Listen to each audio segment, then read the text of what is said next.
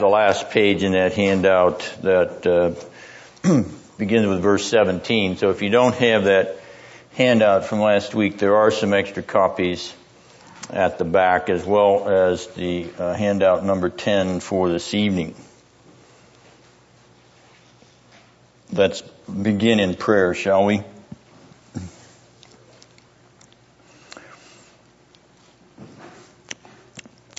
Our Father, we who are strangers and pilgrims upon the earth, sojourners of the end of the age, come to you at this part of your word, the inspired third and fourth chapters of Hebrews, taking our place alongside of the pilgrims and sojourners of the former age.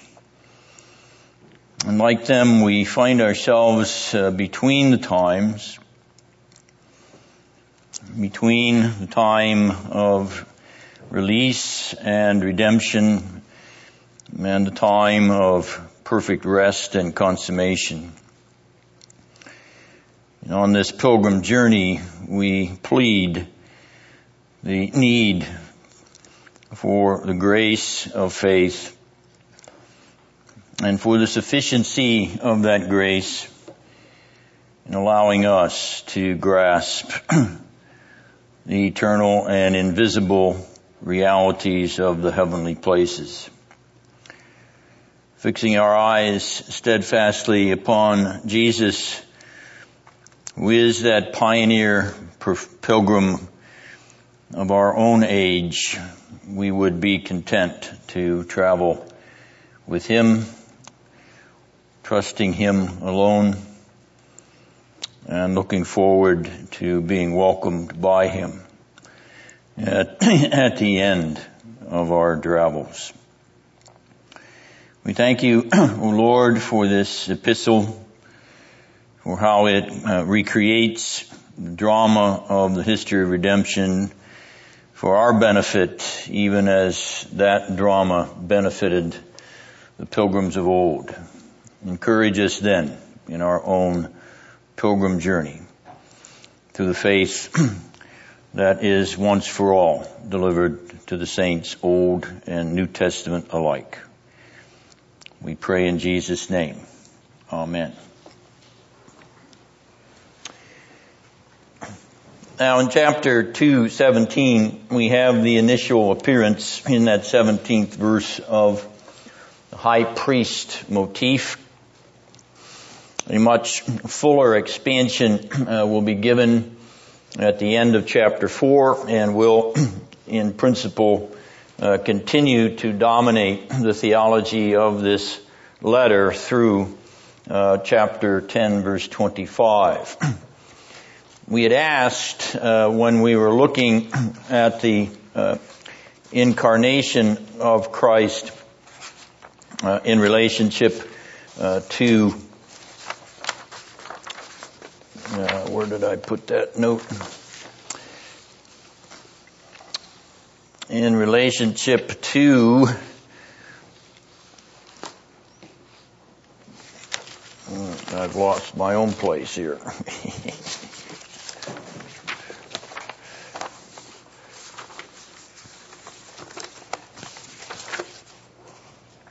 Verse 14 to 15.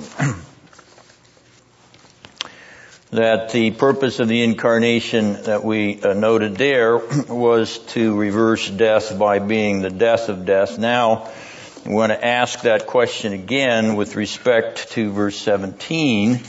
the motif has changed because of the high priestly announcement or the con- containing the high priestly role uh, in this verse so what is the purpose of the incarnation according to verse 17? It is the mediation, priestly mediation or intercession, which Jesus brings uh, once and for all to the history of redemption. Notice when we say that the purpose of the incarnation, verses 14 and 15, is to render death powerless. We haven't exhausted the significance of the incarnation or its purpose. Uh, here we see another purpose of Christ coming in the flesh, uh, namely to serve as a high priestly mediator and intercessor. Now, this verse raises the question of uh, how Christ was faithful. It calls him a faithful high priest. and uh, so we think about that for a while. Uh, how is Christ faithful in exercising the office of a high priest? And the answer is actually in verse 18.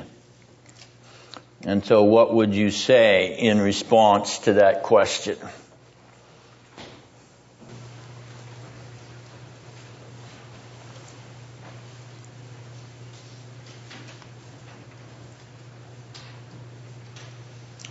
You want to take a stab at it, Robert?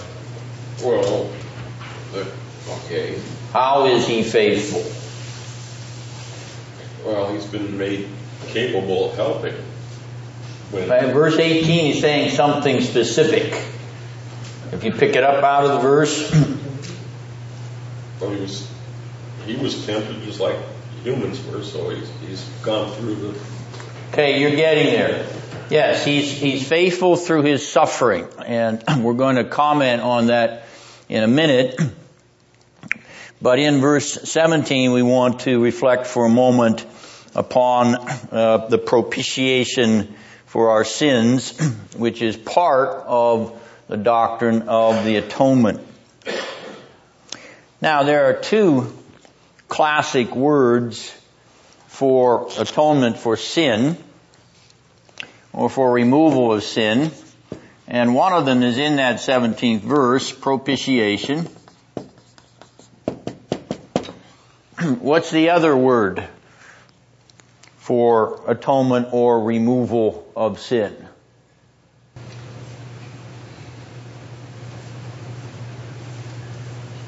Stephen? Expiation. Expiation. All right, now what's the difference between those two? Those are two different words. Since you defined expiation or gave us expiation, Stephen, we'll allow you to define it.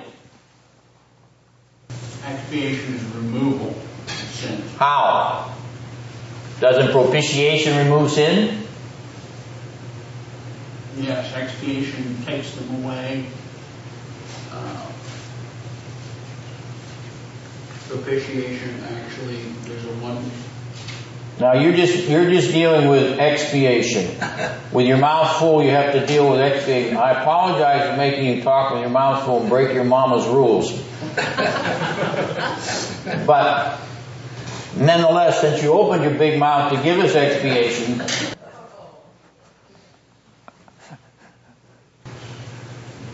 anybody want to help him out while he's still chewing his dinner? Expiation. David? Paying the penalty of sin. Not quite. Expiation. To remove sin by Shedding blood. Cleansing it. Right, now expiation has the notion of washing it away. It's washing away by the shedding of blood, that is true. But to expiate means to cleanse. to cleanse by removal. Alright? Now, propitiation. David, what were you saying about expiation? Pay the penalty of sin. Pay the penalty of sin. All right, now, you're on the right track. What specifically is at issue here with propitiation? It's God the Father adjudicating the sacrifice of God the Son as sufficient and complete for the payment of the penalty of sin. True. Paying what aspect of the penalty of sin when you say propitiates? It satisfies what? Law's demand. God's law. It does that, but it specifically satisfies what?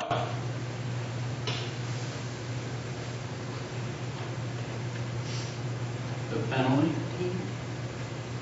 The penalty? You're supposed to still be eating. No. yes, he said the penalty. The wrath. The wrath of God. Okay? This is the satisfaction. That's where David had the notion of satisfaction or paying the penalty. Satisfaction of God's wrath. That is his just and righteous anger against sin. now, uh, the word appears here in Hebrews 2:17 without uh, apology. In other words, the writer uses this word, obviously indicating that God is angry with sin. He has a holy and just wrath against sin.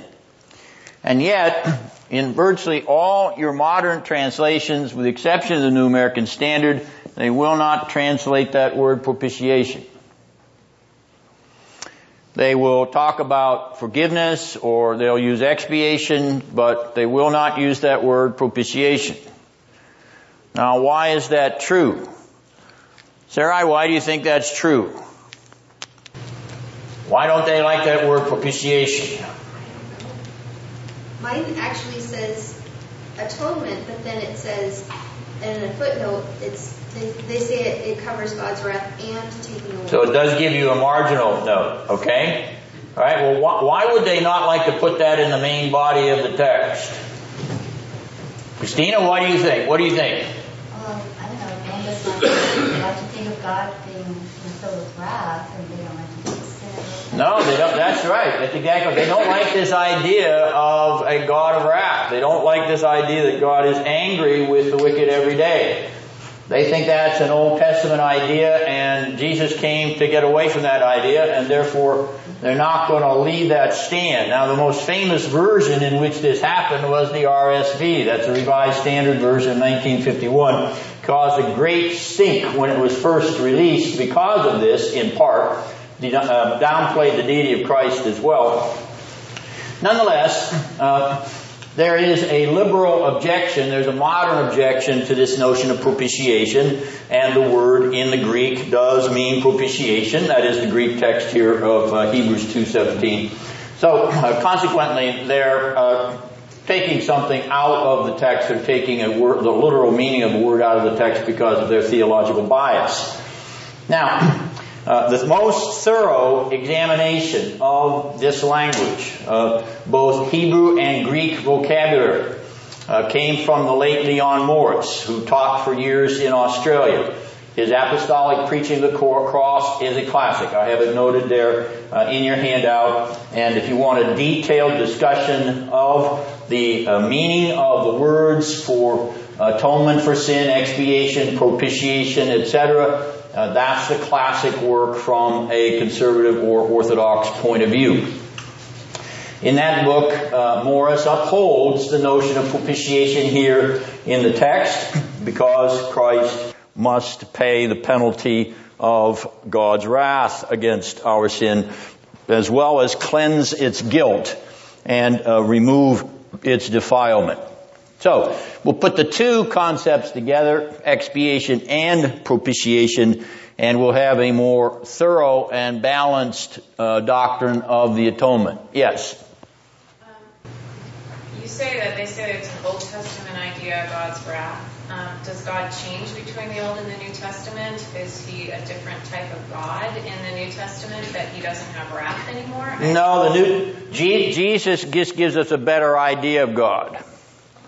So the Old Testament idea of God was more primitive. The New Testament idea of God that comes with Jesus, Jesus is a fatherhood of God and brotherhood of man, is a more enlightened, it's an advance, it's an evolutionary idea of God as a God of love and grace. Alright, now, with respect to the term people, he makes propitiation for the sins of the people. We need to think about that concept of the people of God. Obviously, um, these are God's people in verse 17. So there is a people of God for whom Christ makes propitiation. We've been talking about this epistle as epistle to the Hebrews And so the people of God could also be called the Hebrews. we could call the people of God the old Israel. Or we could call the people of God the Israel of God. Now in all of that vocabulary, you'll notice that we're not really talking about ethnic Israel per se. Because when we talk about the people of God, we're also talking about the eschatological people of God. When we're talking about the Hebrews, we're talking about the eschatological Hebrews. When we're talking about the old Israel, we're talking about the new Israel. And you know from Galatians 3 that that new Israel is not the Israel according to the flesh. When we're talking about the Israel of God, we are talking about the eschatological Israel of God. Therefore, the people of God is never really Jewish Judaism. It is not really ethnic Jews. The people of God is always that body of people that belong to Him, of which the ethnic variety is simply a, shall we say, symbolic dimension. It is to be a an organization or a social arena that points beyond itself. It points to an eschatological people, an eschatological Hebrews, an eschatological Israel, a new and everlasting Israel. Now, getting that down, then one will not get bogged down in whether or not the Israel according to the flesh of the Old Testament is the end all and be all of the fulfillment of prophecy and you won't therefore get uh, uh, stumble or trapped into dispensationalism. You'll always remember that national Israel is not the ultimate Israel. The ultimate Israel is the eschatological Israel. It is the Israel of God of the end of the age, or to take Paul's language in Galatians 6:16, the very true Israel of God of the end of the age. Now I've thrown in a little quotation there from Gregory Nazianzus. uh, Gregory Nazianzus, one of the great post-Nicene theologians of the East, Cappadocian. Cappadocia is in Central Asia Minor or modern day Turkey. The three great Cappadocians were Gregory Nazianzus, Basil the Great, and Gregory Nyssa. Basil the Great and Gregory Nyssa were brothers.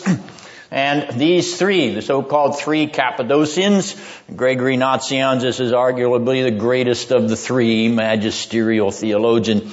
Gregory Nazianzus is, uh, and, and the other two are the great defenders of Nicene orthodoxy in the East after the Nicene Council besides Athanasius. Athanasius lives to 377. You can see Gregory Nazianzus dies in 390.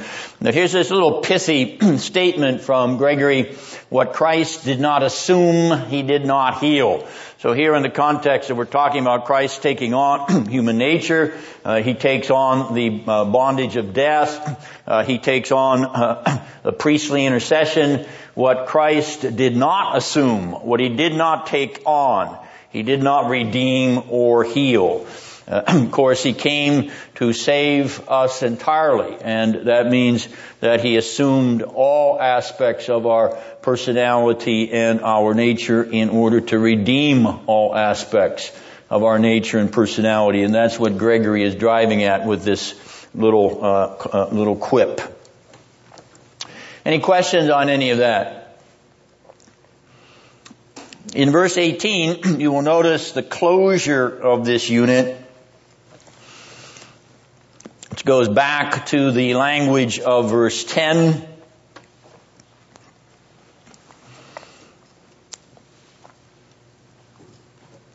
The uh, suffering motif that appears as a bracketing device in 10 and 18.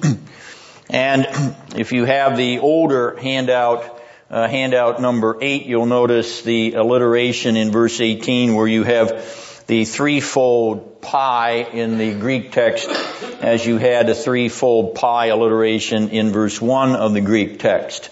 So I remind you that we're tying up uh, the beginning and end of chapter two. But we come to the uh, the really uh, uh, poignant exegetical question here in verse 18. What is the meaning of Christ's suffering in that he was tempted or tested? What does our author mean by this?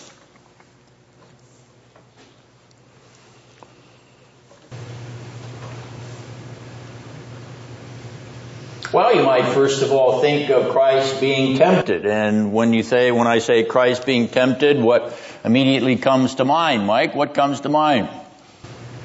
The wilderness. A wilderness temptation. So is that what the writer of Hebrews is referring to here? When Jesus was 40 days and 40 nights in the wilderness, tested by the devil. What do you think, Terry? Not necessarily. Pardon? Yeah.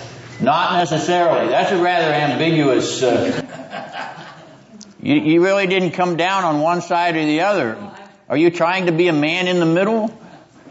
I'm, thinking that uh, is that like he he was hungry and thirsty like we are, and sleep and tired, physically tired. Okay, so you're thinking of the general temptation that may come from just the fact that he was a human being. Okay, all right. There's another suggestion. So far, nobody's right. Robert? Uh, Another thing comes to mind is uh, during the Passion, where he was, where he wanted to get the this off of him. The That the cup might pass from him? Is that what you're referring to? Yeah. Yes, very good. Go to the head of the class, Robert. So, um, yeah, we finally have a winner. All right. Uh, here in this verse, the uh, tempted in that which he has suffered is a reference to his passion, the suffering of his agony on the cross, or facing that agony in the cross in which he was tested or tempted to avoid it. It is not a reference to the wilderness temptation uh, after John the Baptist baptizes him. It is not a reference to the temptations of his uh, human nature, uh, that is vis-a-vis any uh, lack or needs. It is this specific crisis in which he enters as a priestly figure. Remember verse 17, he's setting the tone of this high priestly ministry of Christ. And as he approaches the exercise of that in Gethsemane and looks forward to the cross where he is going to make the offering once and for all for sin, then of course he's going to be buffeted by his own uh, weakness in that, his own human weakness in that he would wish or long for the cup to pass from him if it were his father's will, but thy will be done.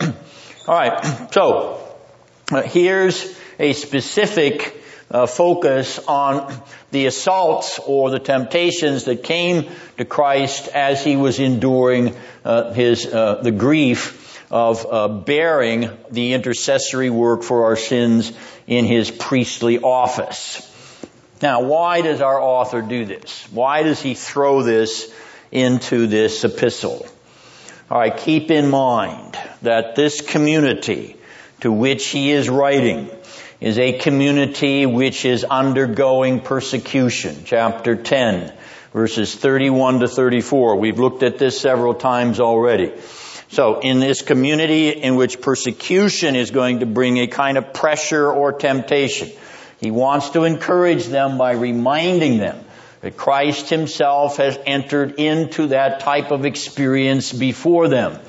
Now he's not doing this in an exemplaristic way. He's doing it in a way in which they will enter into the fullness of the finished fullness of Christ's priestly work. And therefore, the persecution that's coming to them will not cause them temptation, or at least that they will be strengthened and encouraged against the temptation as they face it. The other thing that they're enduring is the reproach of their culture, the reproach of the community or uh, the society around them. They're being ridiculed as a result of identifying with Christ. And that brings its own temptation. It brings its temptation for you to kind of pull back, for you kind of, you know, shut up, for you to uh, be, you know, you're not, you're not being politically correct so you don't say what you really think. Okay? Is that the kind of pressure that they were tempted to uh, submit to and bend to? Alright, he's trying to encourage them. Christ did not deny himself. He did not deny his mission. He did not stand in front of Pilate or Herod and repudiate what he was about. He stood there and declared who he was and what he was about to do. Same thing in going to the cross. He doesn't quail in the face of this encounter that is in front of him. All of this is a means of encouragement to this community which is facing uh, the persecution and hardship, reproach, and even the loss of property and imprisonment. All right, one more point to notice here. Uh, verse 17 containing that phrase or that term high priest is a foreshadowing device or a hook device because you're going to find that very same term in the first verse of chapter 3. So he is preparing you here at the end of chapter 2 with a term that he is going to open chapter 3 with, namely the phrase or the, the term high priest. All right, did that uh, raise any questions? Are there any unresolved issues there in chapter 2. What makes that, what makes that interpretation concrete for you as far as just excluding it to the last temptation of Christ for the cross, besides what you mentioned about entering the high priesthood and so forth? Well, I, I think that the um, motif of him dying, which is uh, prior uh, in this section, verses 14, also focuses upon the passion or the death on the cross. Uh, the uh, the author is trying to um, uh, uh, draw his audience into the experience of Christ in a way in which Christ would be facing the crisis of temptation himself in the face of suffering. And uh, consequently, to make that parallel identification, uh, he's going to draw upon the the climax of that experience in Christ's own uh, agony. So that's the reason I think that here, uh, uh, uh, suffering as temptation or the facing of temptation and suffering is explicitly reserved to his role as the priestly mediator and and both being priest and victim two, two are going together here.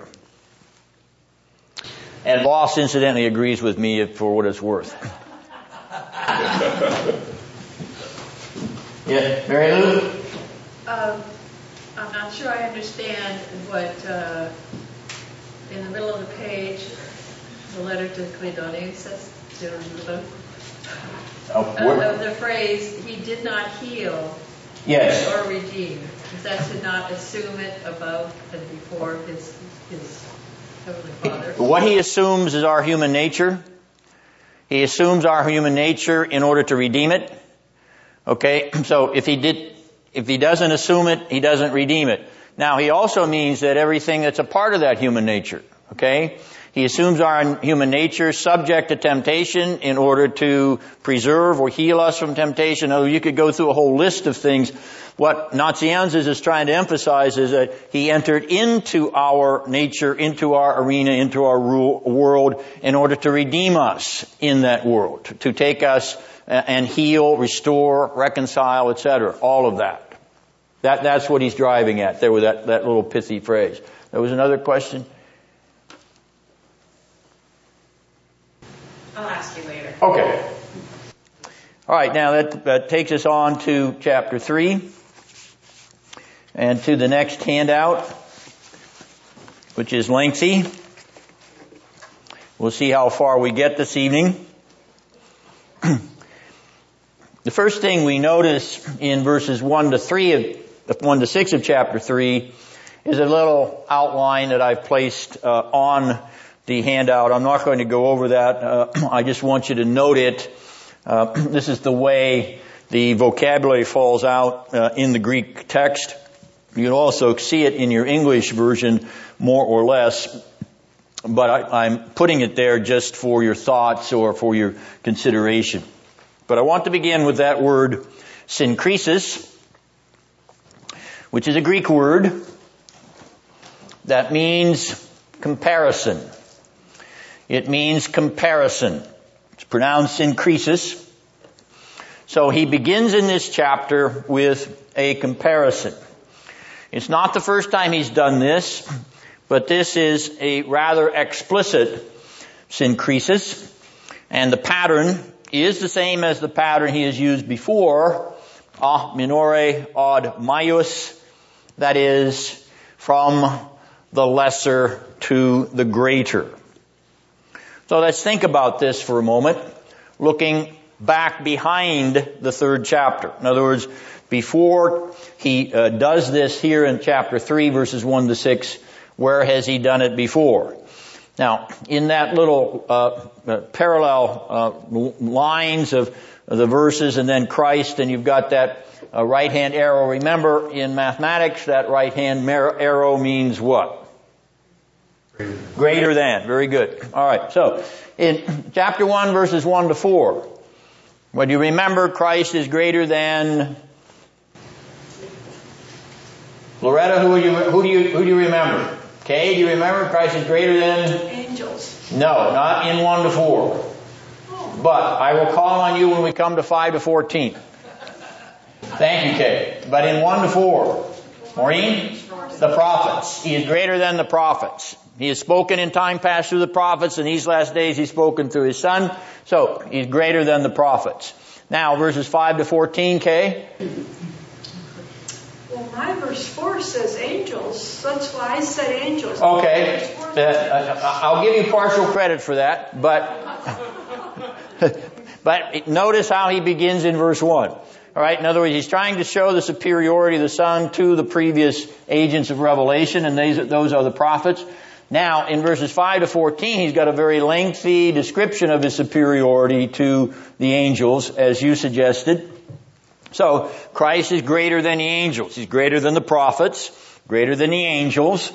In chapter 2 verses 5 to 9, he's greater than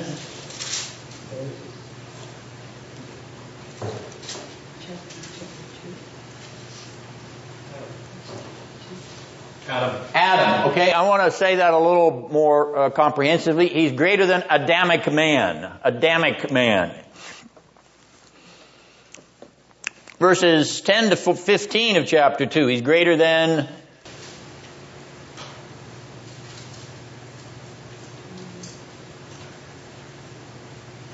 creation. Creation? No. Who's the chief character in that section? Who's the antagonist? Satan? Yes, he's greater than Satan. Now, 16 to 18, I put a question mark on this one. I'm not going to push this one real hard, but he's greater than whom in the section 16 to 18 of chapter 2?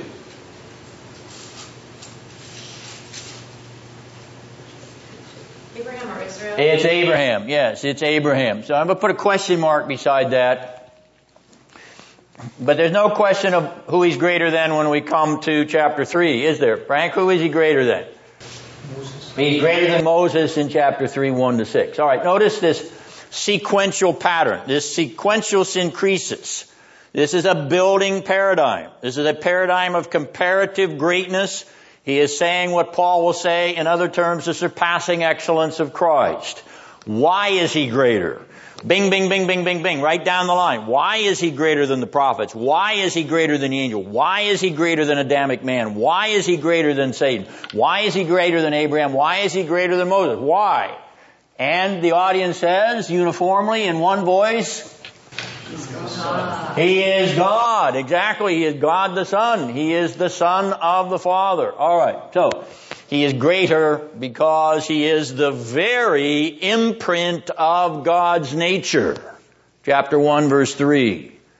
That cannot be said of the prophets, cannot be said of the angels, cannot be said of Adamic man, cannot be said of Satan, obviously, cannot be said of Abraham, certainly cannot be said of Moses, can only be said of one in the whole history of redemption, and that is Jesus the Christ. Alright, so, his theme of continuing to promote the surpassing glory and excellence of the Son of God is done in relationship to this unfolding history of redemption pattern. You see, he's taking you through that Old Testament sequence, causing you to think about the uh, glory of the Son of God even greater than the prophets, than the angels, than Adam himself, than Abraham and his seed, etc., etc., to Moses, the great lawgiver, the greatest of the Old Testament characters in many Jewish estimates, Jesus stands greater. Alright. He's not at the end of this. This syncretic pattern is also going to continue through the rest of the epistle. That he's brought us to Moses and the era of the Exodus and the wilderness sojourn as this third chapter is going to demonstrate with the citations of Psalm 95 reflecting on Numbers chapter 14. Notice how we're moving. See, we're moving redemptive historically through the whole history of salvation as we're moving through this epistle. Alright, now, uh, yes? Can you explain Why you have the question mark beside Abraham? Is it because of the high priestly language? No, it's because it's uh, somewhat out of sequence and I'm not sure that he's focusing on Abraham there as a kind of emblem of the patriarchal era or whether he's just incidentally mentioned there. Okay, I'm, that's, that's the one reason I put a little question mark beside it. I don't want to push it too hard, but at the same time, you know, if somebody wants to push me hard on it, you know, I might dig in my heels. But it's, it's more of a suggestion. I'm not as, I'm not as certain of that one as I am of the others. That's my point. Alright, now, Mary Lou, are there any apostles today? I haven't run into any.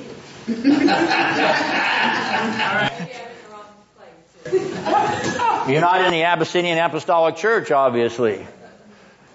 I don't mean to poke fun at our brothers in that uh, communion, but of course there are many who claim that that is so. Mary Lou says she hasn't met any. Well, then it raises the question, what is an apostle or what is the unique qualification for an apostle? Having a view of the Savior, or uh, Jesus. How?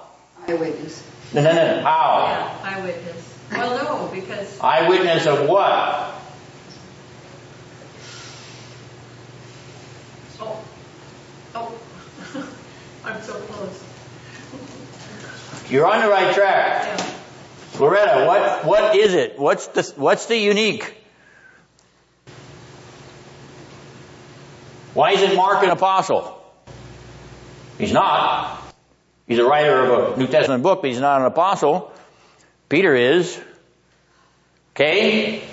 Well, they, they witnessed all of Jesus' life, his resurrection, his ascension. His what? His resurrection. See, that's the clue. that's what Paul says in 1 Corinthians 15, doesn't he? He says, He appeared to all of them, and he's talking about all the apostles, and last of all, he appeared to me as one born out of due time. Alright, so the qualification for an apostle is to have seen the risen Christ. Paul saw him, where did Paul see him, okay? On the road to Damascus. On the road to Damascus. He did not see him in his post-resurrection meeting with his disciples 40 days in the period of 40 days after his resurrection. He didn't see him then. He saw him on the road to Damascus, but it was the risen Christ whom he saw. Maureen? Weren't there many people who saw the risen Christ though who are not apostles? Yes, but they don't claim the apostolic mantle. It's only those 13 who claim it. And Paul goes through enlisting the categories of them. Uh, in that seventh verse of 1 Corinthians. So, historically, this has been the distinguishing mark of an apostle. They actually saw the risen Christ.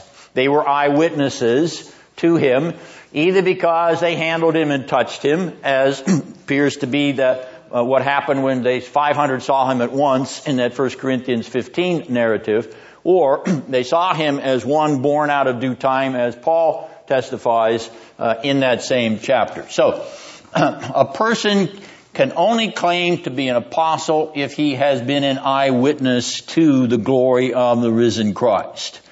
That is not true after that group of individuals dies, including the apostle Paul. Therefore, there are no apostles after the end of the lives of those individuals. All right, back in the back first. Um, so, did the I can't remember is it Matthias who they picked to replace Judas? Did he see? Was he an apostle? Did he see Christ? I think so, but that's an opinion. I think he's I think he's chosen because he's part of that apostolic band. I can't prove it because he's not, he's not in any of the stories of the eyewitnesses, but nonetheless I suspect that he's part of the group that is giving, for whom the lot is being cast. He's part of that group who could be commissioned in the replacement of Judas.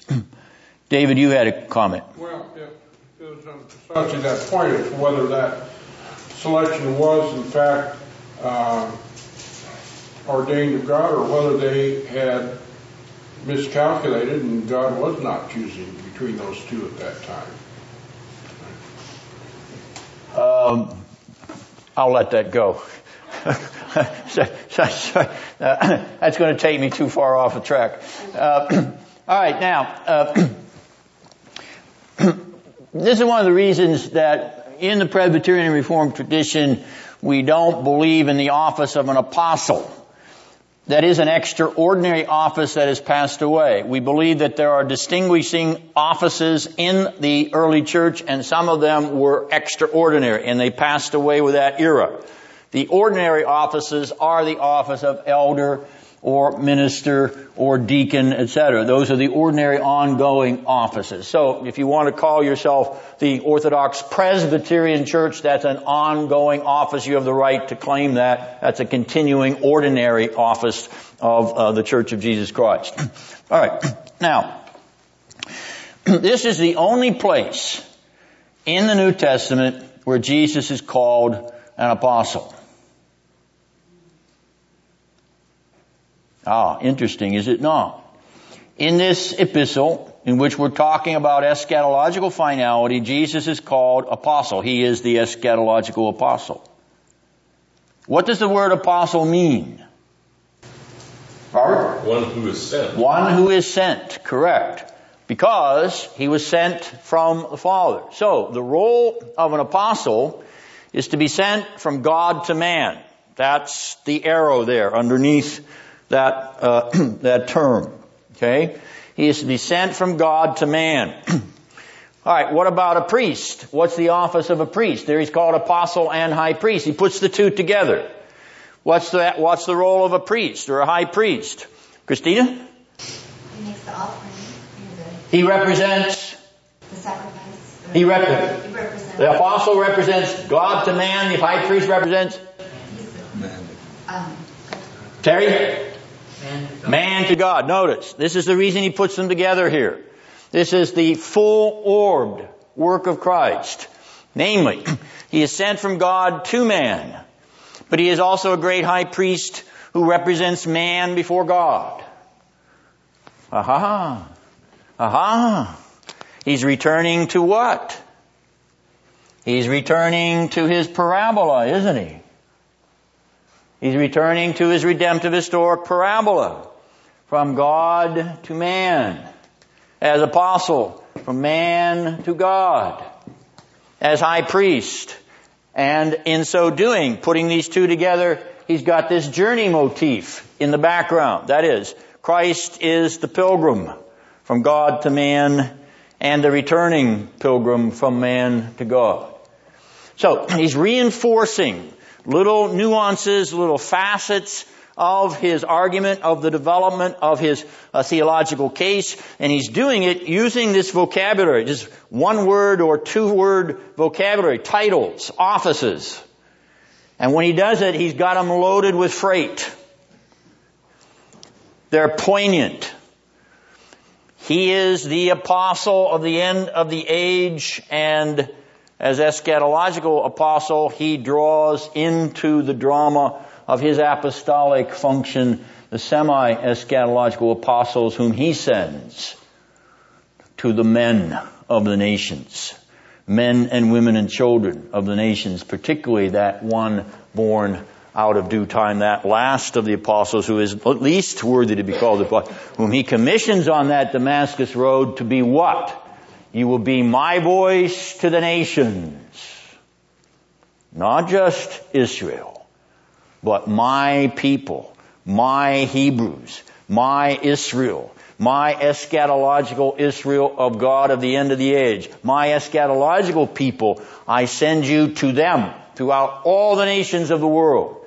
You, Paul, you, greatest of all the apostles, the last is the greatest. Well, all right.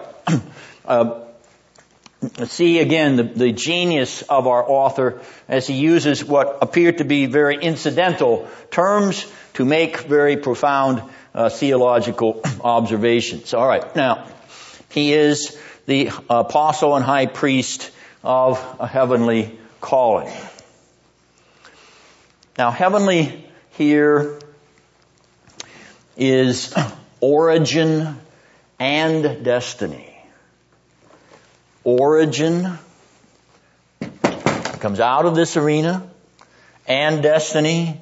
He is destined for that arena, which means that this heavenly term is a pilgrim motif again. It is a pilgrim motif for the eschatological pilgrim, the eschatological apostle, apostolic priestly pilgrim, the eschatological one who comes as the uh, heavenly uh, son and returns to the glory of his heavenly father. Always in the background of this epistle is this pilgrim and sojourn motif. It is the pilgrim and sojourn motif of the Son of God himself. It's the pilgrim and sojourn motif of Christ the Lord himself. And because it is the pilgrim motif of his sojourn, so it is the drama of your sojourn who belong to him. This is your story. Christ's pilgrimage is your story. His heavenly origin and destiny is your story. Your life has originated in heaven and your life is destined for heaven in Christ. In Christ. Alright, now, he is the high priest of our confession. Now, the issue here with the term confession is, is it the act of confessing? is he talking about this community confessing the Apostles' Creed? Now, of course, the Apostles' Creed probably wasn't in existence at this point, but this is just an example. Is he using, uh, as it happens in the Sunday evening services, the Nicene Creed, or the Apostles' Creed, as an act of confession? Is that what he's talking about? And if he's not talking about the act of confessing, then what's he mean by this confession?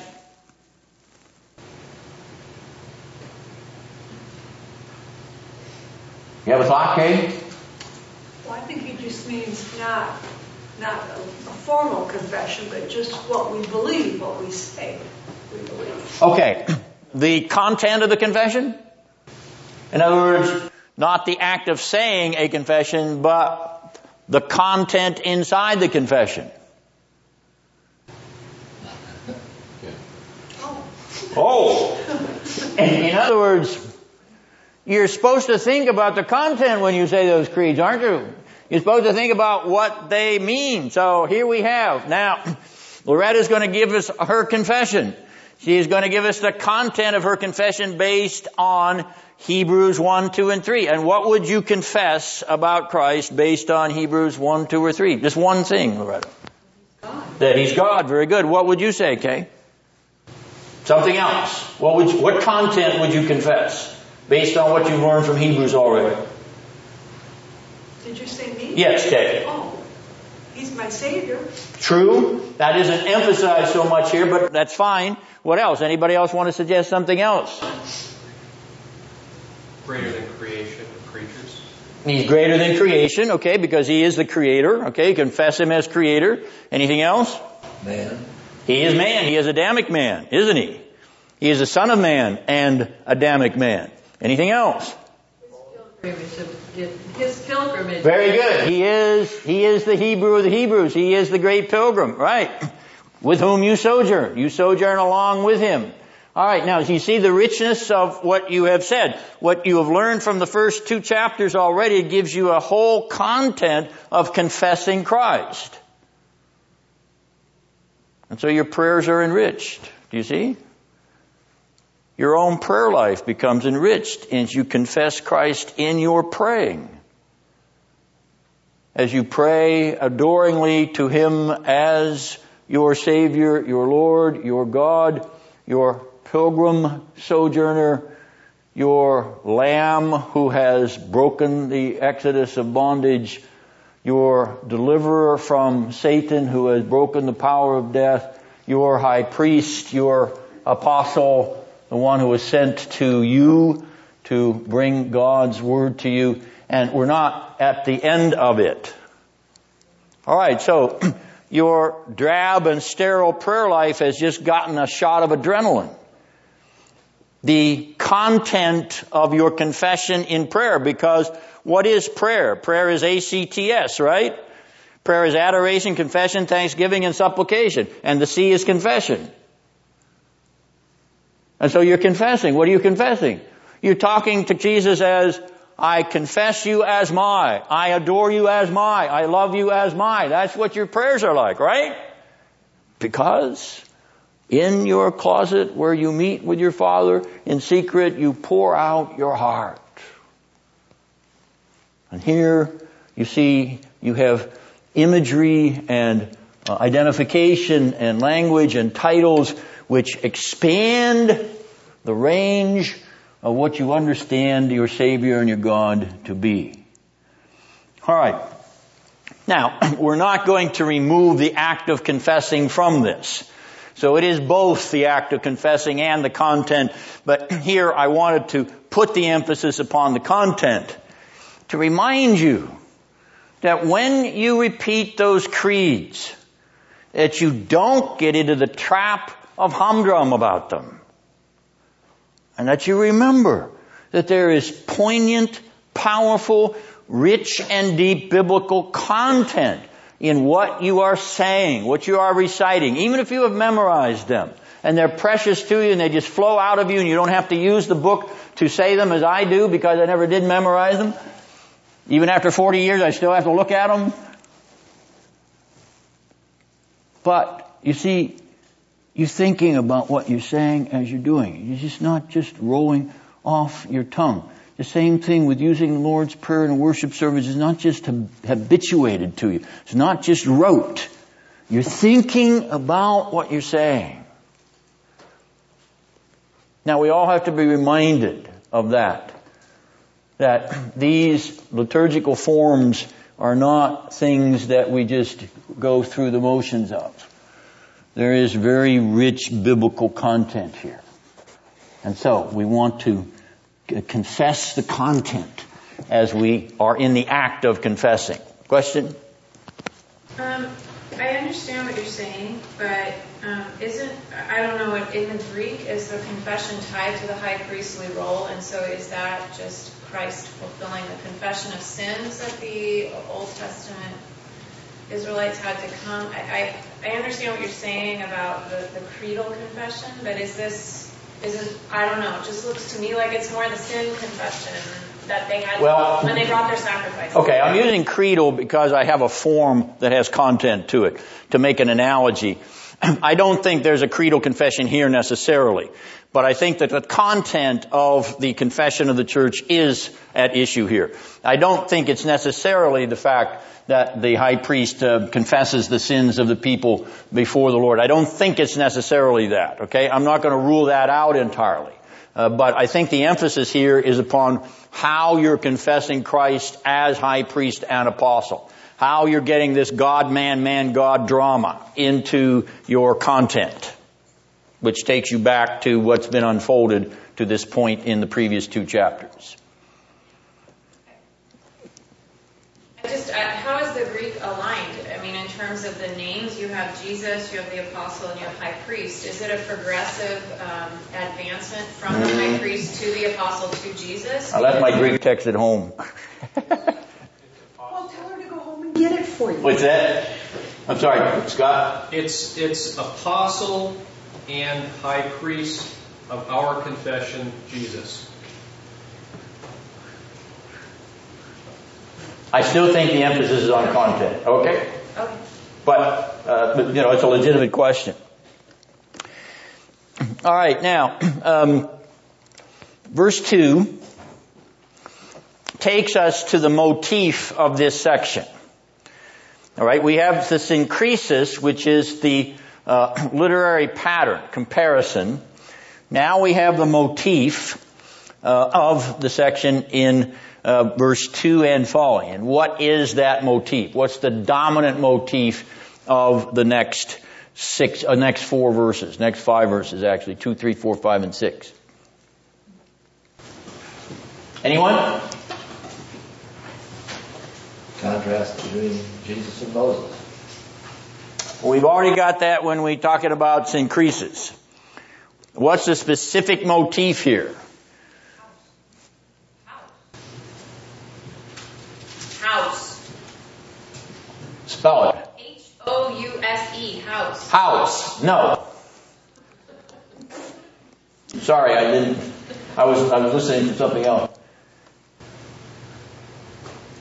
What's the issue? The issue is, Stephen? Faithfulness, exactly. So the motif is faithfulness.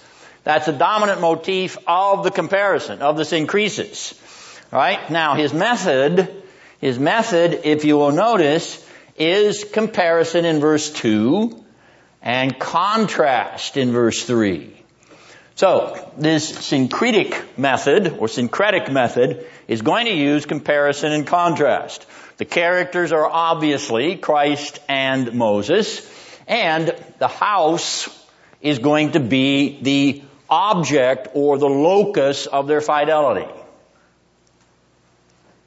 And what is the house? People of God.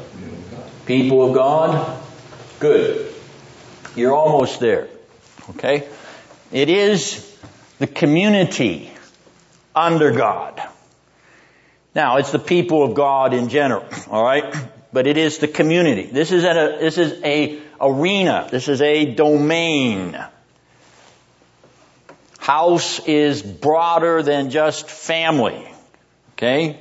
This is an arena uh, of, uh, uh, uh of operation.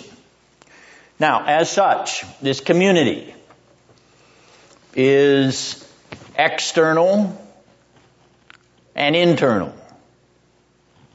visible and invisible, outward and inward.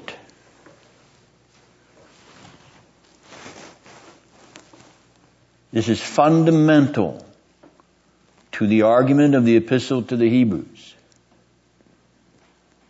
What is called, what we might call these spatial relationships the visible, invisible, inward, outward, external, and internal aspects of the house of God, of the community of God, of the people of God. No, we won't use the word church. Okay? We're going to talk about something which is broader than the church. All right, now hold on to that idea because we want to come back to it after the break when we start to think about the specific use of the paradigm from Numbers, from, yes, Numbers 14 and Psalm 95. That the house is visible and invisible, inward and outward, external and internal. Okay. Coffee break.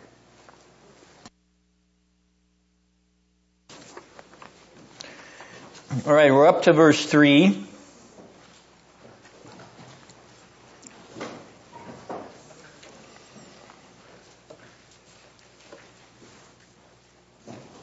And the term glory. Remembering that we've noted under the method that verse 3 is the contrastive element of this unfolding paradigm in these uh, six verses. And so, how would you use glory contrastively between Moses and Christ?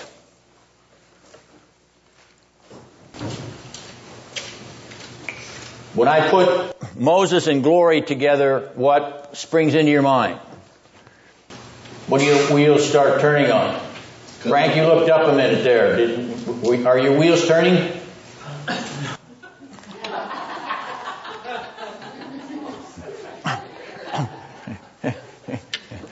All right, then, then I won't pursue that. Peter, you were you were going to say something? Yeah, that uh, Moses reflected the glory when he came down off the mount, but uh, Christ okay. was the glory.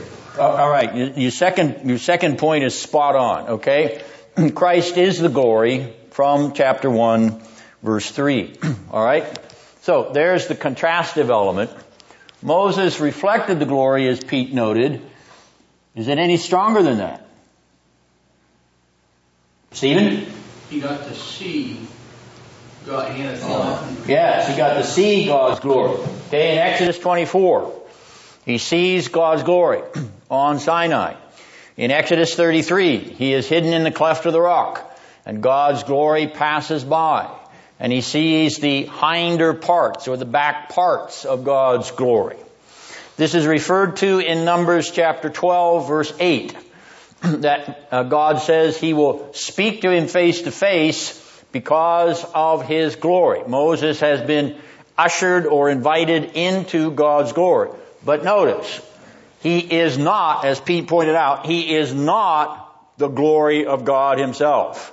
This is all either reflective or uh, he enters into its uh, majesty, its aura, but he does not personify it. It is not equated. Uh, that glory is not equated with Moses. Okay.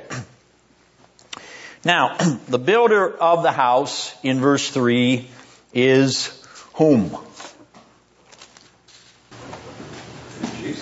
It is Christ. The builder of the house in verse 4 is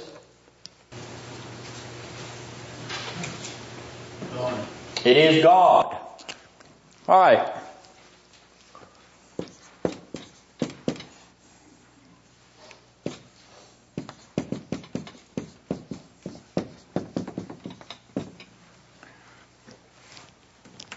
All right, now solve the equation for me. Kristen?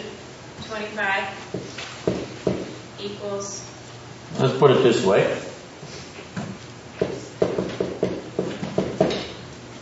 10 plus 15. 25 equals. Okay, at this point of the equation, or the formula, quantities equal to the same quantity are equal to each other, as you can see. 5 times 5 is 25. 5 squared is 25. And 5 times 2 is 10. 5 times 3 is 15. 10 plus 15 is 25. Alright. Now, I just recited an old plane geometry theorem. Quantities equal to the same quantity are equal to each other. Alright, let's take a look. The builder of the house in verse 3 is Christ. In verse 4, the builder of the house is God. Therefore, Those three little dots mean therefore. Therefore, quantities equal to the same quantity are what? Equal to each other. Christ is God. Alright, this is a subtle way of our author once again underscoring the deity of Christ, where he identifies them with the builder. Alright, now that's a little mathematical game to uh, illustrate the uh, uh, axiom, the plane geometry axiom. I know for most of you it's a long time since you were in plane geometry, but that's one that sticks to you. Uh, quantities equal to the same quantity equal to each other. Okay? So, here we have quantity equal to the same quantity are equal to each other. Or the left side and the right side of the equal sign is always equal. You can always say that when you put an equal sign in math, you can put an is there. Five squared is five times two plus five times three. Okay? The builder is Christ. The builder is God. Therefore Christ is God. The verb to be is an equal sign. Because you don't have a predicate object. You have a predicate nominative. What is on the right side of the is and on the left side of the is are equal. Okay. Now, verse 5. Moses is described in this verse as a what? Faithful servant. Servant. He is a servant. Christ is described as, verse 6, Son. the Son. And the Son, according to chapter 1, verse 2, is the, is the what? Go ahead and look back. Chapter 1, verse 2.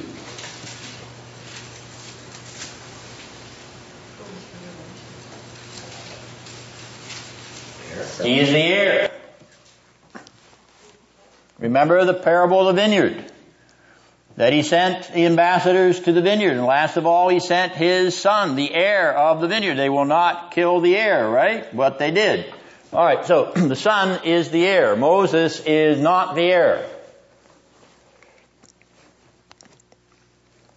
The contrast again that has been present since verse 3 contrasting Moses and Christ. Now in this fifth verse, you have a virtual direct quotation of Numbers 12:7. Moses was faithful in all his house. It's interesting that that verse, Numbers 12:7, also includes in the context, that is Numbers 12 verse 8, a comment about Moses seeing or uh, beholding God's glory, which is another motif that we had in verse 3. Right now, the incident in Numbers 12 is the rebellion, rebellion of Miriam and Aaron against Moses for his Cushite wife, for his black bride. Therefore, there's no biblical objection to mixed marriages if all other things are equal. Moses had a black wife. God approved. In fact, he disapproved those that criticized him for it. He in fact cursed her with leprosy for objecting to it.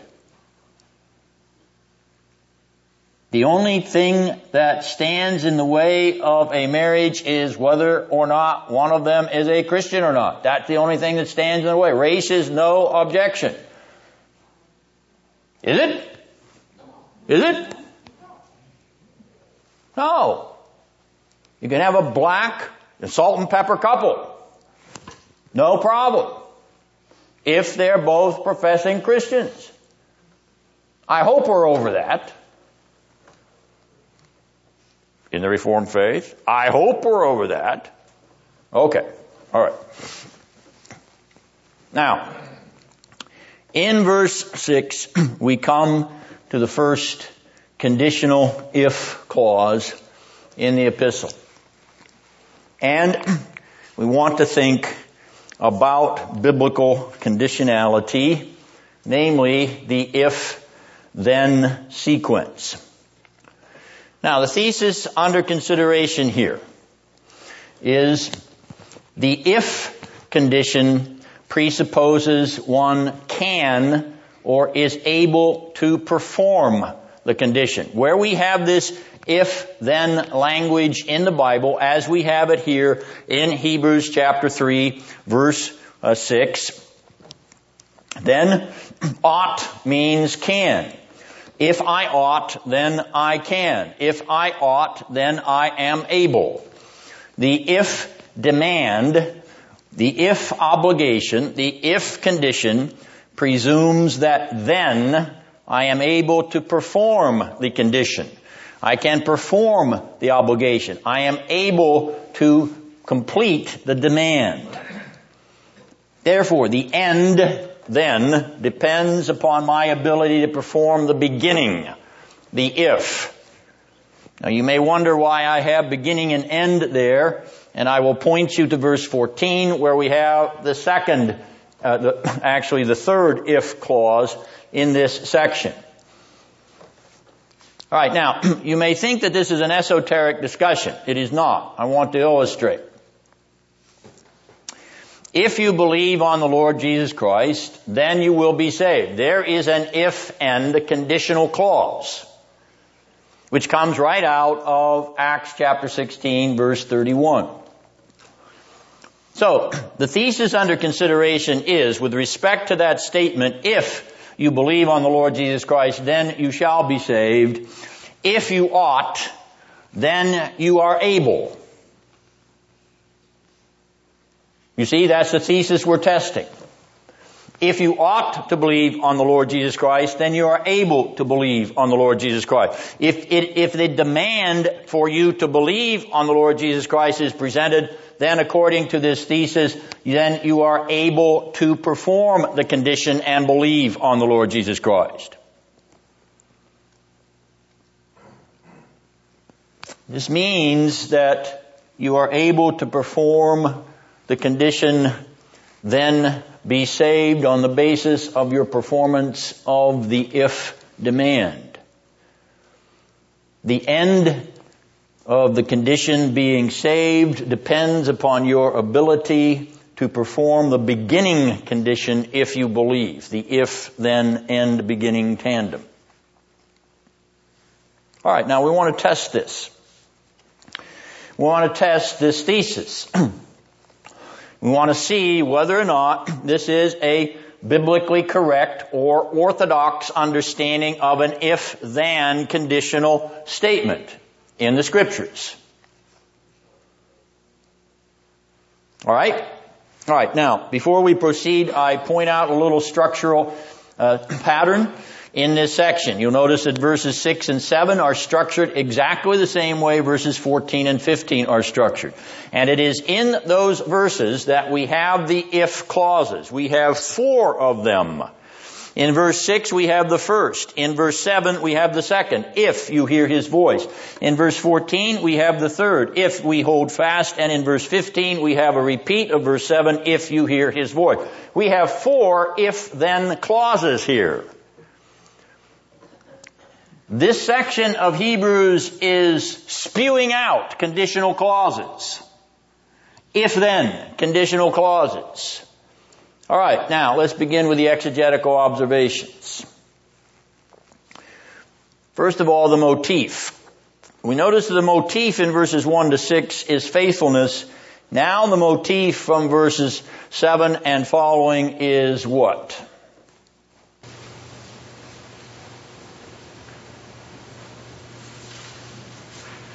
Okay, you're smiling. Well, looks like it's the opposite, like it's un- unbelief. Un- in what in what context? Give me the historical context. What time are they talking about? Okay.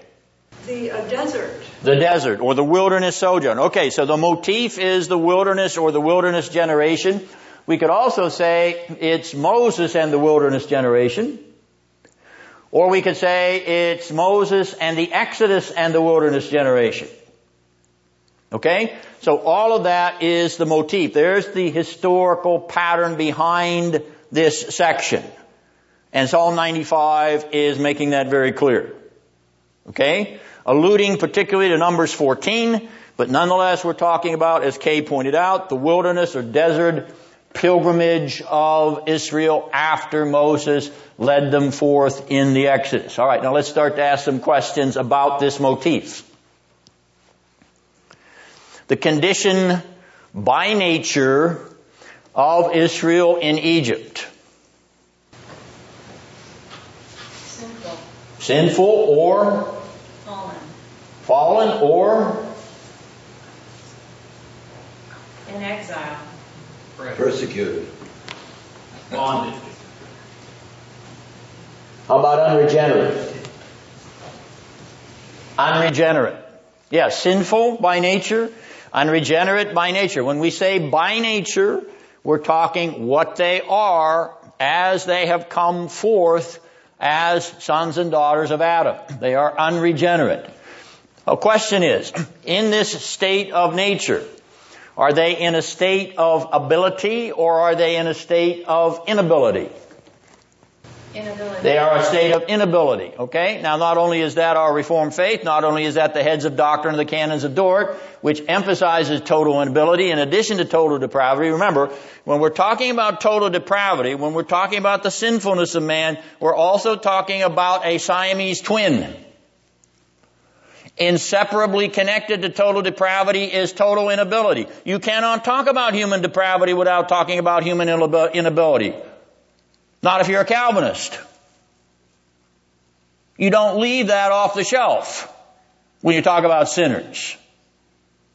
Alright, so here we have Israel in Egypt by nature in a state of unregenerate, sinful inability. They are unable to get themselves out of bondage, aren't they? They are totally unable. Alright, now the condition by exodus from Egypt.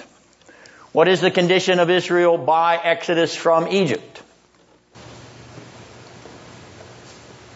They are set free from slavery.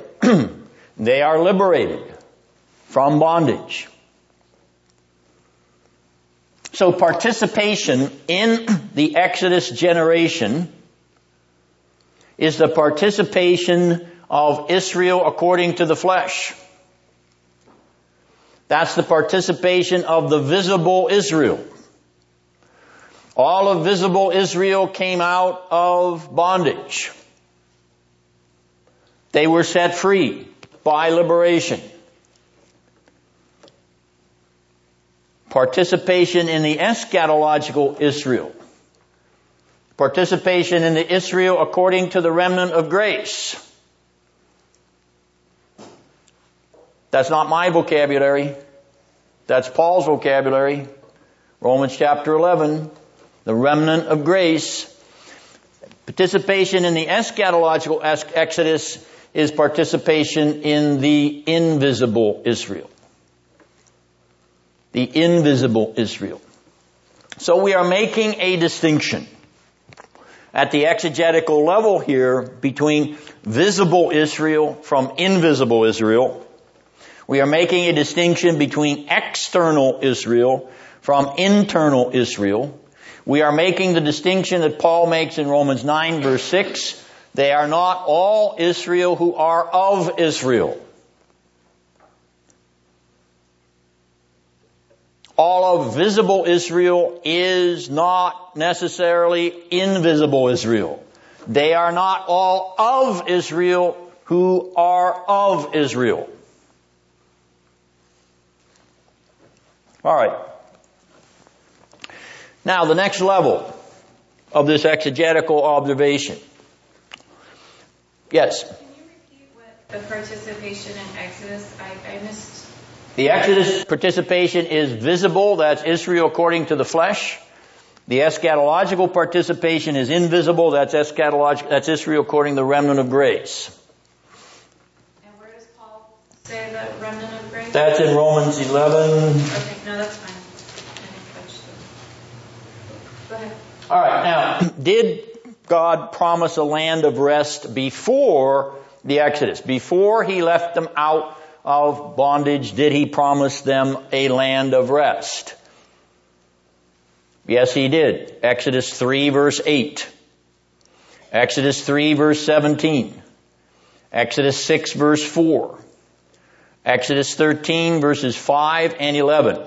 Before they ever took one sandal step out of their slave huts, God had promised them a land of rest. Five times He had promised it to them.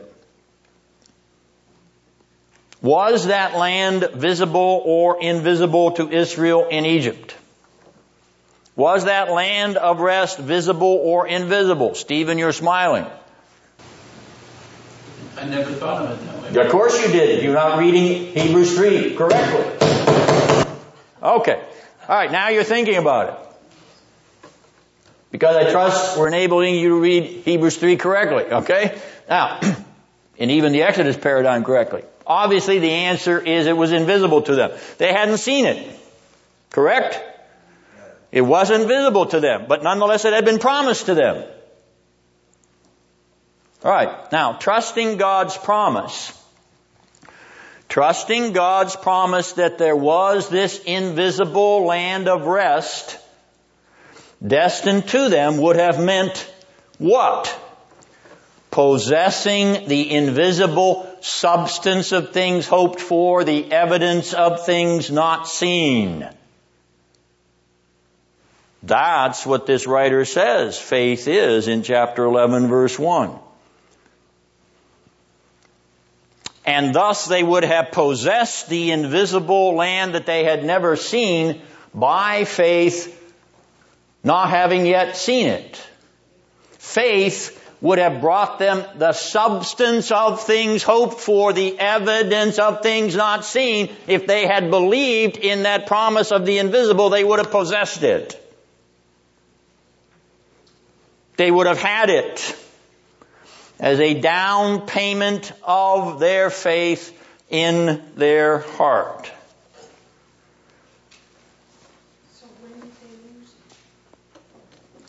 Stick with me. Stick with me. Did Israel believe in God's promise at the outset of the Exodus? Mary Lou? No, they did not, and how do you know? They were complaining all the time and doing everything in the gold calf and all the rest. Notice Psalm 95. Unbelief in the wilderness. They obviously didn't believe in God's promise of rest at the outset of the Exodus because they manifested unbelief in the wilderness when that rest was even closer to them. Well then, by what means did they participate in the Exodus? Now here you'll notice my single quotes because I'm using the word ironically. They did have a kind of faith. They did have a kind of ironic faith. Okay, faith in what? Yes, faith in what? Stephen, faith in what? The, the external miracles that they'd seen.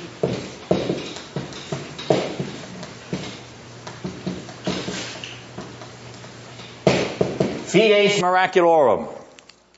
He had this in class today. That's the reason I picked on him. Faith of miracles.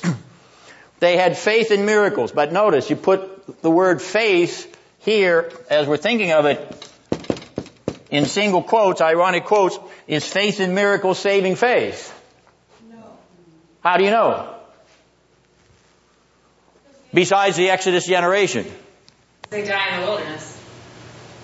Besides that. The saving faith is faith in Christ. Because Jesus says in Matthew 7, Many will come to me on that day and say, Lord, Lord, did we not do many wonderful miracles in your name? And he will say to them, Depart from me, I never knew you. Alright, so the faith of miracles is not saving faith.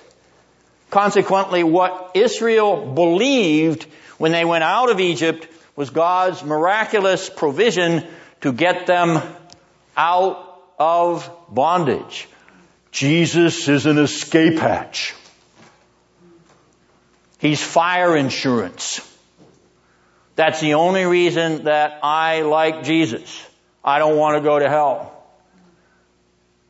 Love Jesus for himself? Love him as the fairest among 10,000? No, I don't think of that at all. I just think of I don't want to get punished. And so I'm, I'm paying up my insurance premium. I'm going to use Jesus as a ticket out of hell. Do you see what's going on? Do you see what Israel is doing?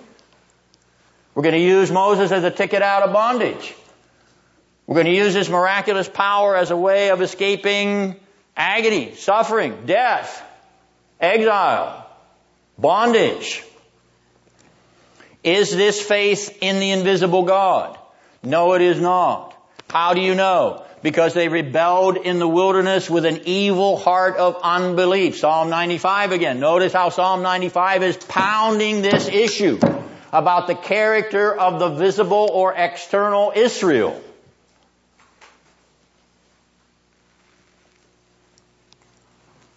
Did Israel accept the grace of God in the Exodus liberation?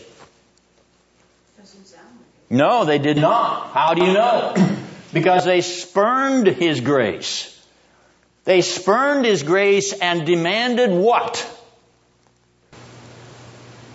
Go back. Take us back to Egypt. Exactly.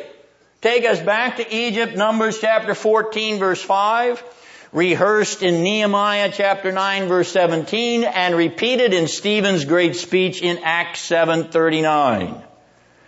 The Bible pounds this theme home three times that they rejected God's grace by spurning his invitation. And not only spurning it, but saying, we want to go back to the leeks and rutabagas of Egypt. All right. How does this show, or what does this show about the heart of Israel? That they had a hard heart of unbelief. Hard heart of unbelief. Psalm 95 again. Notice the exegesis is coming right out of the text of the psalm that the writer is using here. And so what do we know about the nature of Israel, the visible, the visible Israel at the Exodus, they are unregenerate in a state of total inability. Which means participation in the Exodus liberation does not equal regeneration. Membership in the physical or visible Israel, the Israel according to the flesh, does not equal regeneration. External and visible Israel is not equal to internal and invisible Israel the Israel of God. External, internal, outward, inward. This is the paradigm that Psalm 95 and that the writer is borrowing upon in order to make his comments about this if and then conditionality. In the background, in fact, on the outer limits of this whole exegesis of Psalm 95 is this structure of this if then paradigm, verses 6, 7, and 14 and 15. All right. Now, let's look at an if then sequence. If Israel begins in an unregenerate nature, then Israel ends in death in the wilderness. Their carcasses dropped in the desert. If Israel begins in hardness of heart, that is, they have a heart of stone and not a heart of flesh, then Israel ends outside of God's rest. Their carcasses drop in the wilderness. If Israel begins in an evil heart of unbelief, then Israel ends in the consequences of the wages of sin, which is death. Their carcasses dropped in the wilderness. If Israel begins in an outward, external, visible participation for the sake of escape, then Israel ends in the consequences of the fruit of unbelief, simply using Moses as an escape ticket and their carcasses drop in the wilderness. If Israel begins in the outward, external, visible benefit from the supernatural or miraculous power of God, then Israel ends in the possession of the not yet consequences of exclusion from heaven. They shall not enter into my rest.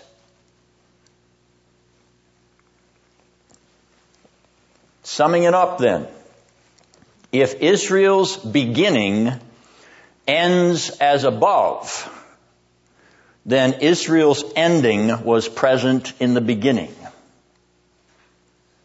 It is very important for us to understand what verse 14 is doing to illustrate this if-then conditionality.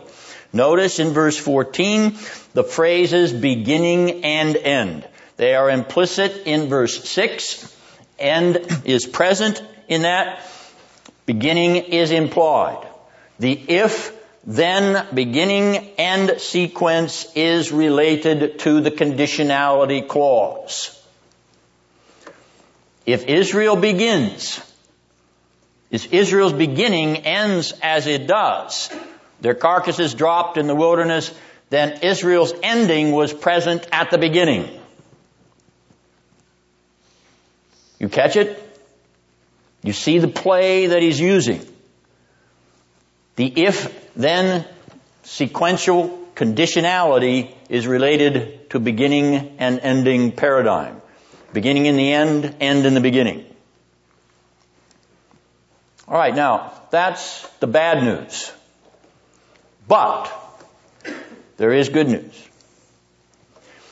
If Israel begins in a new, regenerate nature, then Israel ends in life. If Israel begins with a heart of flesh, a soft heart, then Israel ends in God's eschatological rest. If Israel begins with a genuine heart of faith, then Israel ends with the consequences of the gift of God's grace, the fruits of God's grace. If Israel begins in participation for the sake of the glory of God, not as an escape hatch, then Israel ends with the consequences of the fruit of faith. They shall enter into my rest. If Israel begins in the possession of the promised rest already, that is, if they actually do possess the substance of things hoped for in the beginning, then Israel ends in the possession of the not yet blessings of inclusion in heaven. And what is the transition between the if and then? God must act. God must act internally, invisibly, inwardly. The if must be supplied by God's act of grace so that the then will follow.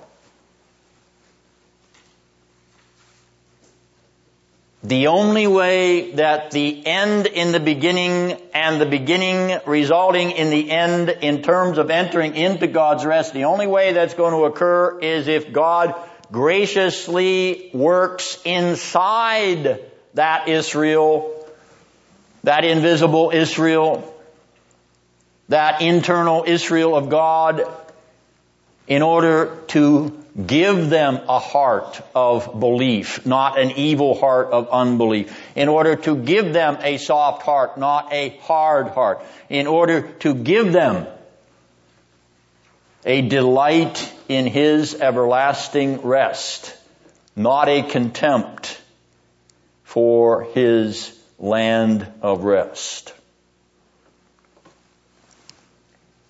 God must provide the ability in the if then tandem. God must provide the ability for the end to come out of the beginning, the beginning to then reach its end. Alright, let's summarize. If Israel does not begin with indwelling grace, then she ends without indwelling grace. If Israel does not begin with faith by grace, then she ends without faith by grace. Notice the if-then sequence, which is based upon Psalm 95, here from Hebrews 3. If Israel does not begin with a heart of flesh, then she ends without a heart of flesh. If Israel does not begin with possessing God's rest, then she ends without possessing God's rest. If Israel does not begin as Israel according to the promise, then she ends as Israel according to the flesh. If Israel does not begin as the remnant of grace, then she ends rejected from grace. If Israel does, does begin with a heart of stone, then she ends with a heart of stone. If Israel does begin with an evil heart of unbelief, then she ends with an evil heart of unbelief. The if-then sequence of Psalm 95, which is sandwiched between the if-then clauses of this section, are a dramatic revelation of the condition of the external visible Israel according to the flesh. Therefore, if any in Israel have the condition, the if condition, then how do they have it? If any of them do have it, Joshua and Caleb, if any of them do have it, how do they have it? They have it by God performing it in them. If they have the condition, the if, then God supplied the condition. For God the Lord brought them into union with himself, in whom the in and then are perfectly united and perfected. God the condition maker, at the same time God the condition performer. If you believe on the Lord Jesus Christ, then you will be saved. But I am unable to believe on the Lord Jesus Christ and then be saved. I will perform the condition in you. I will join you unto my own life. And then you will believe on the Lord Jesus Christ and you shall be saved because I will work that in you. The condition that I demand from you, I will perform in you. And then having performed that condition in you, you will be saved. And I will do that by a marvelous act of uniting you unto myself. I will join you unto myself. I will give you the ability that is in me. I will change your disabled and totally unabled heart into a heart able to respond in faith and trust and be saved. I will do it for you. I will do it in you because no one else can do it. You are totally disabled, totally hard of heart, totally without grace, totally dead, totally unregenerate. And the only way you will ever be able is if I perform that ability graciously, lovingly, powerfully, permanently in you. All right. if one does not have the condition, the if, then God did not supply the condition since he did not bring that one into the union with his condition fulfilling self. So if one begins with the condition, the if, then God began a work in that one and he will complete the work begun. Philippians 1 6. How does God do this? through one who is the beginning and the end. Mm. Verse 14, beginning and end. How is it ever going to be accomplished? In me. Through one who is the beginning and end. One in whom if and then are joined in a union in himself. Through one who demands the condition and performs the condition in himself. Through one who is the end in the beginning, if now, then not yet, and that both now and forevermore. The only reversal of the sinful if then paradigm is through the divine sufficiency. The God who requires the condition, the if, must supply or provide the condition, the then, which he requires. That's grace. That's what the Bible means by grace. Divine grace supplies the condition which divine obligation or divine demand requires. The totally unable, unregenerate heart, obligated to believe on the Lord, discovers that very condition performed within itself by all sufficient grace. By my ability, I believed on the Lord Jesus? You gotta be kidding me. You're a dead sinner, totally unable. You can't bring yourself out of bondage any more than Israel could bring herself out of bondage. You're gonna die stinking slaves. Unless God performs the condition. Jesus can stand outside that tomb of Lazarus and say, if you want to come out, Lazarus, then I will let you walk and talk with me. If you want to come out, Lazarus, I know you've been dead for four days, but come on, listen, listen. Perform the condition, Lazarus. Perform the condition. If you do it, then we get to talk again. The only way the condition is going to be performed if it's the one that demands for him to come out, gives him the power to come out. That's the only way the condition is going to be performed, isn't it? That's grace. That's what grace is.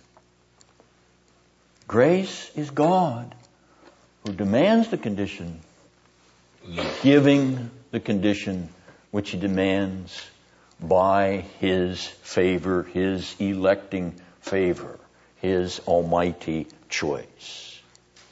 That's what grace is in the Bible.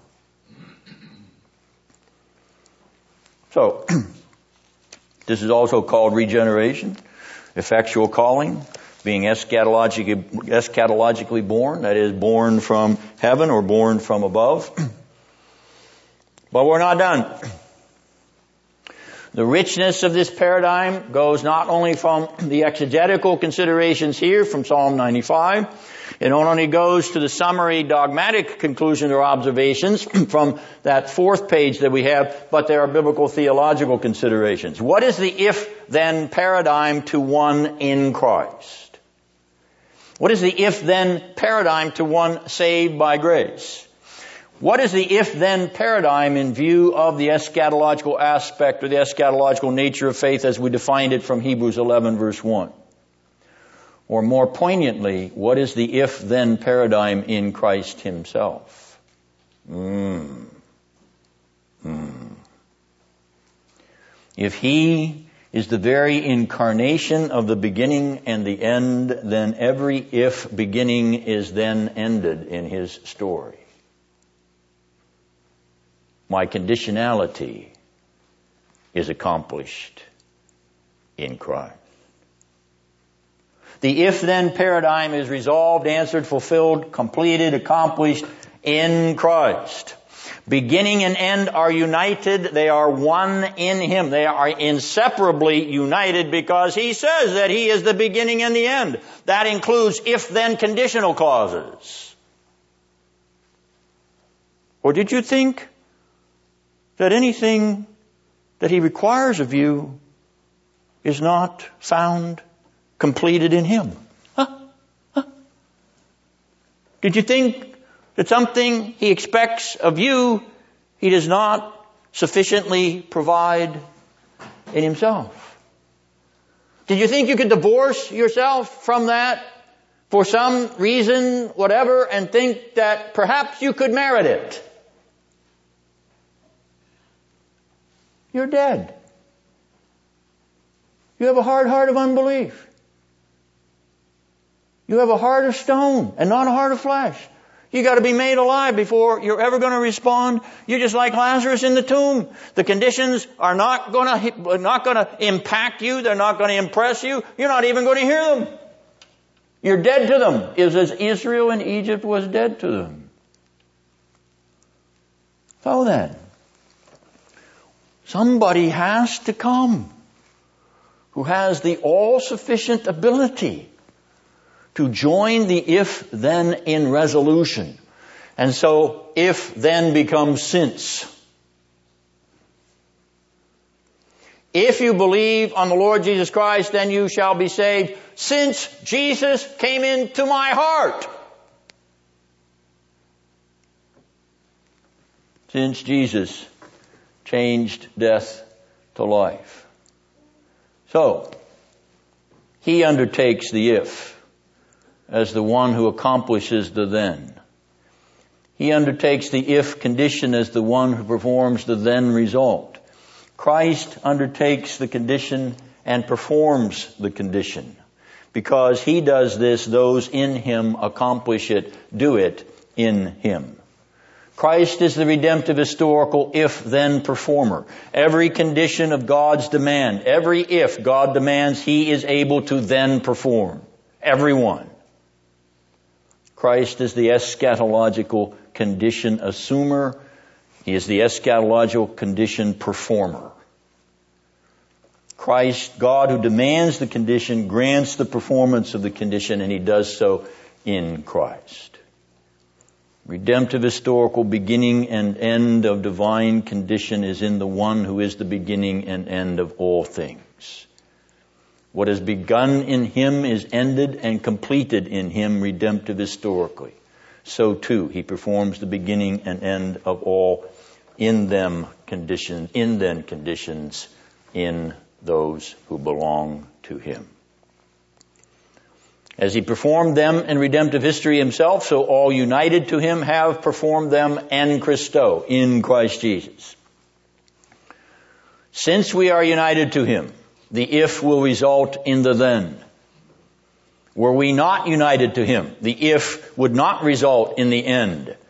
Since we are not so united, the if condition will not then result. But in Him, it will result.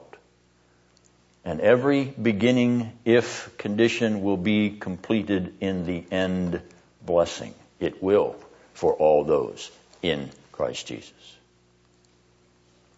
All right, so as you look at every construction of this conditional paradigm, exegetical, summary, biblical, theological, the thesis that we considered at the beginning has been shown to be biblically unorthodox. Ought does not imply can, if does not imply then, especially to sinners in a state of nature that is unregenerate, hard of heart, evil heart of unbelief, refusing God's rest. The exegesis of Psalm 95 underscores this.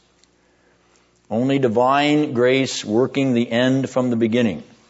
A regenerate new heart of flesh believing on Christ and longing for his eternal rest unites the if then in the sense of saving grace transforming that life. That pilgrim beginning continues to the end in union with the if then accomplishment incarnate in the sense Christ joined me in sweet union unto himself. Christ's accomplishment of every if then paradigmatic obligation is all out of grace to us, never out of our merit to Him. There is no merit in this if and if then conditionality. None whatsoever. To suggest so is to impugn the grace of God to suggest that there is any meritorious possibility, potentiality at any point in an if then conditional sequence is to reject Psalm 95. It's to reject Christ as the only if then performer It is reject the grace of God, who in demanding the condition of sinners graciously provides the condition that he then demands. Because, as Augustine said long ago, that is what God's grace is. Not merit. That is grace. Now I know that's a fairly long uh, workover and perhaps a little confusing uh, to you, but I hope that as you have the uh, sheets, you can go back and review it and think it over. Uh, this is, in fact, a very simple but a very profound aspect of the human condition. The human condition in response to obligation and conditionality and the demand of obedience. And the, re- the resolution of it is all of grace. It is none of merit, never of merit, else grace is no more grace. Any questions or comments that you may have? David? I'll prepare to make a very issue retreat. The Exodus generation followed Moses' command to put blood on the doorposts. And the death angel passed over. The Passover celebration, as far as I can discern, was the preeminent feast of Israel. And if all those 20 and older were unregenerate, Israel spent centuries celebrating the Passover feast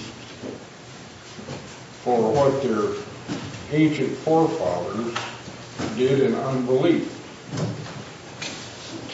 Um, the Passover of the death angel occurred after they obeyed Moses and put blood on the doorposts.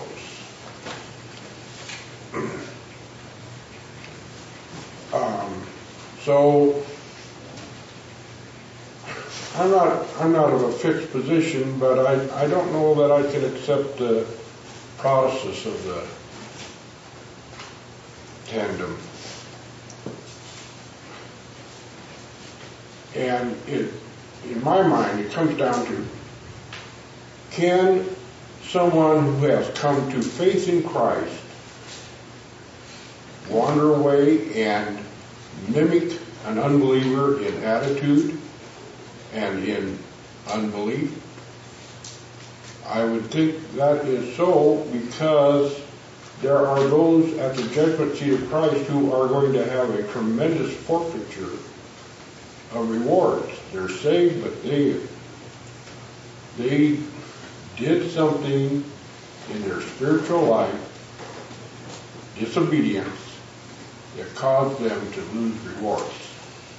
Well, you've got two separate issues there. Uh, as far as talking about somebody backsliding as a professing Christian, no one would deny that there are professing Christians who can backslide. No one would deny that there are uh, true born again Christians that can backslide. David would be a testimony in, in case, in point of that. But uh, can they backslide to the point of losing their grace? No, they can't because the one who has begun will complete it. That which has been sufficiently provided by almighty grace will not be removed. God is not an Indian giver. He will not take away that which he has graciously provided. The coexistence of a great deal of unworthiness in professing Christians is coexistent with redeeming grace and regenerating, uh, a regenerating heart. The indwelling sin does not disappear. Now, to address your first question about the blood of the lamb on the doorpost, the blood of the lamb on the doorpost is simply an external indication of physical deliverance. It's not a testimony to internal belief. The same thing with the Lord's Supper. Just because you have access to the Lord's Supper does not mean that you have internal faith. It simply means that you pass through the external uh, requirements to have admission to that table. Any other questions or observations, Cheryl? My question is. You don't have to be at a hasty retreat, David, but there's one. Go ahead, Cheryl. That's fine.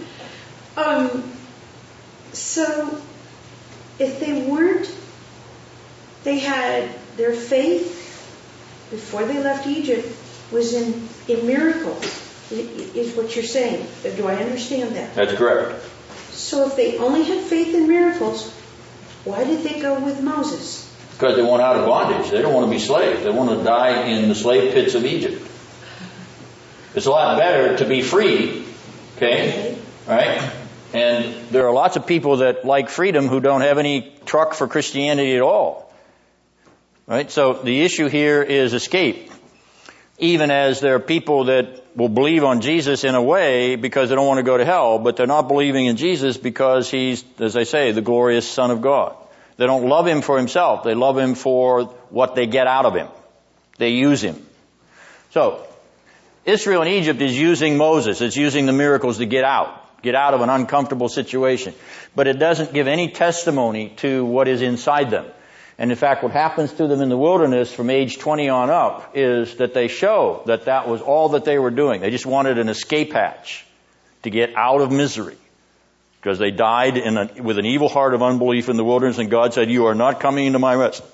Understand that when God says you will not enter my rest, that means you're not going to heaven. Because of an evil heart of unbelief. But they still, I mean, did they not know that, that they're, okay, so they were brought out of bondage. But once they had crossed over, did they think it was going to be, it was all going to be sweetness and light? They thought it was going to be better than what they had. So they were, they were making the journey on the basis of their physical or visible hope that the wilderness would be better than the slave hovels of Egypt.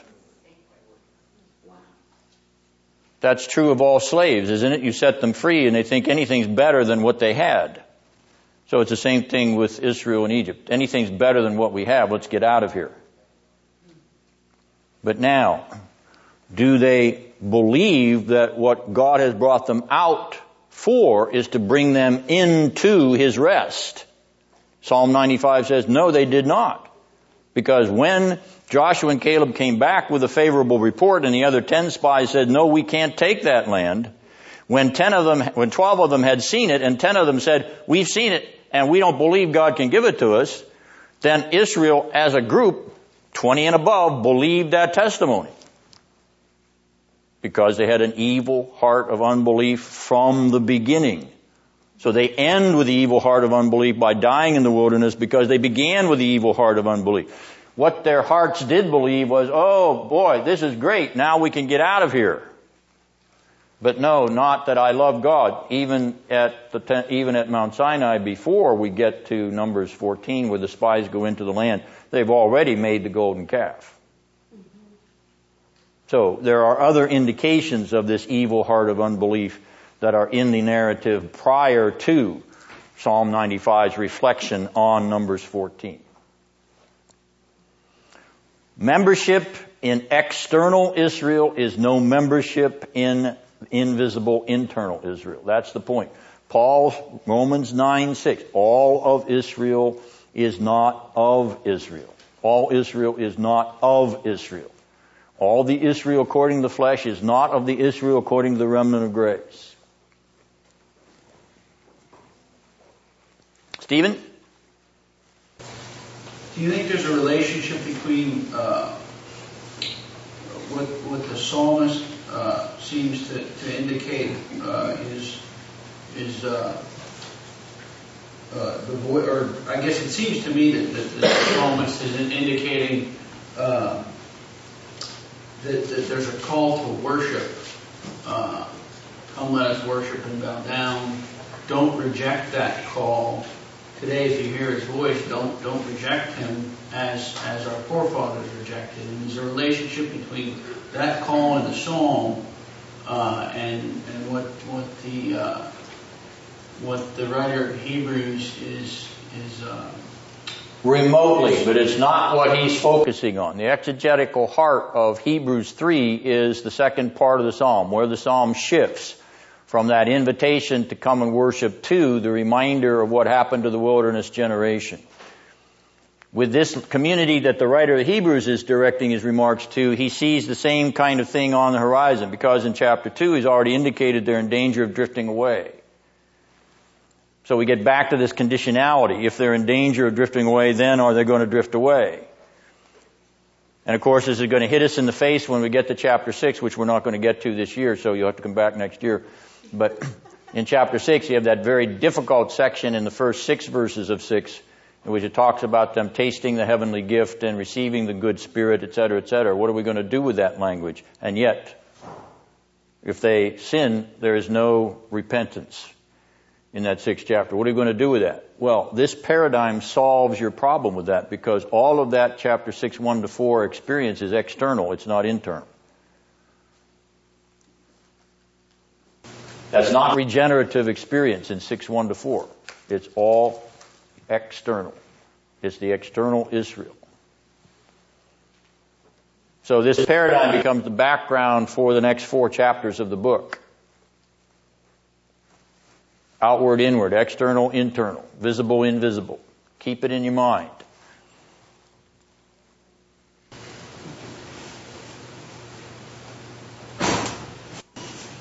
Okay? Same time, same station next week. But the week after that, Turkey Day. Y'all stay home, you hear?